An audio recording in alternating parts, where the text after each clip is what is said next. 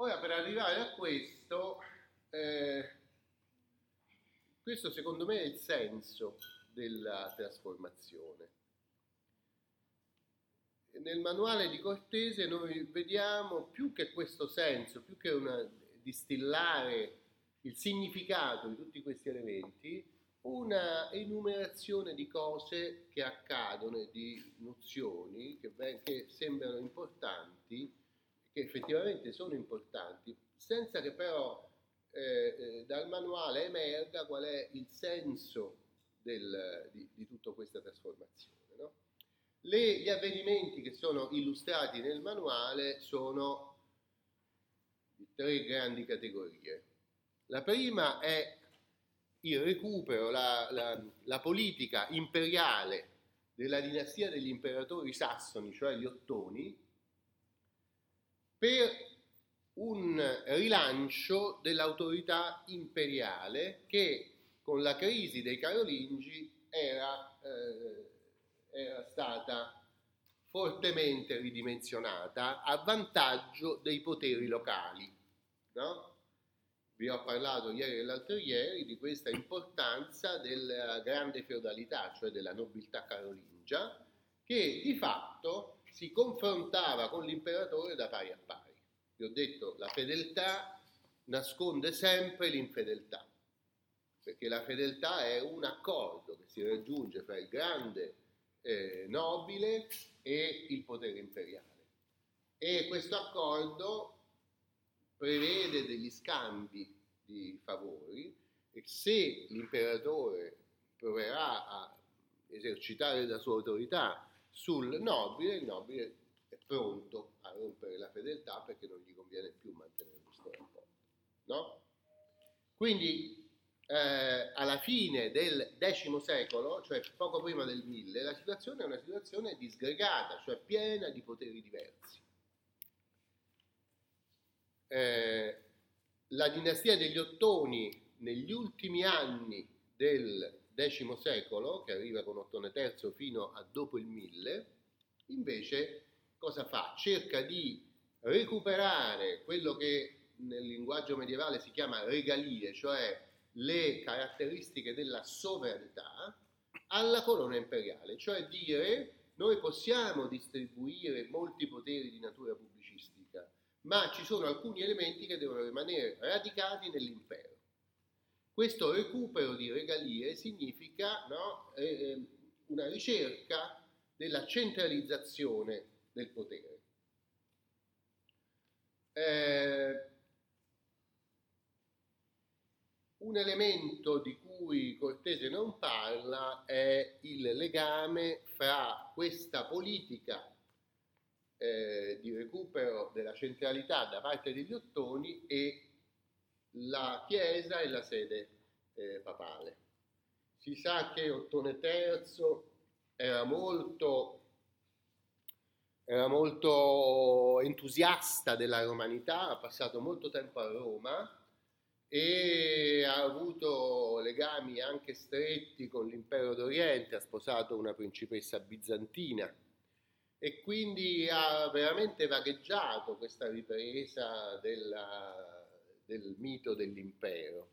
Però anche, non soltanto lui, ma anche i suoi predecessori, Ottone I e Ottone II, hanno condizionato il papato come non era accaduto da molto tempo il papato, il papa, veniva scelto tradizionalmente ormai da parecchi decenni, se non da secoli, dalle famiglie più importanti di Roma, le quali stavano in continuo conflitto per chi avrebbe, sarebbe riuscito a eh, insediare un eh, componente della famiglia sulla, sul trono papale. Allora la, uh, uno degli elementi che Cortese non sottolinea è che gli ottoni quello che fanno è imporre dei papi eh, dell'Europa del Nord. Il primo, non mi ricordo qual è, è un papa, non mi ricordo il nome, è un papa tedesco, mi sembra di Worms. E, e poi il secondo papa straniero è eh, Silvestro II, nome evocativo perché Silvestro I era il Papa che aveva eh, battezzato Costantino, secondo la falsa donazione di Costantino, e questo secondo è un altro Papa che di nuovo propone un'alleanza stretta con l'impero. Eh, per di più questo Silvestro II che viene eletto Papa nel 999 e sta in carica soltanto quattro anni, perché credo che muoia nel 1003, era considerato l'uomo più sapiente del suo tempo, l'uomo più colto, istruito ed erudito del suo tempo. E si chiamava eh, Gerberto, Gerbert di Aurillac. Veniva cioè da eh, un monastero francese, era stato educato nella Spagna, in quella parte della Spagna che era sottomessa al eh, teoricamente all'impero e quindi era cristiana, che è la Catalogna, nella zona di Barcellona. Però essendo molto vicina al confine con la Spagna musulmana, Gerbert si era formato sulle, eh, sui testi arabi e gli arabi avevano oh, assimilato gran parte della grande filosofia ellenistica e ancora studiavano quello che era stato dimenticato in Occidente, cioè Aristotele sue, eh, nei suoi testi originali, benché tradotti in arabo. E quindi Cerberto Rigliac eh, aveva appreso, si vede dalle opere che ha lasciato, soprattutto eh, le opere scientifiche ellenistiche, matematica, fisica, geometria, astronomia, musica. Queste sono le arti che venivano chiamate arti del quadrivio, perché nel tempo, nell'alto medioevo, la scienza era suddivisa in sette arti che si chiamavano liberali, perché si imparavano sui libri, non perché sono liberi, ma perché liberali viene da liber, come, inteso come libro. No?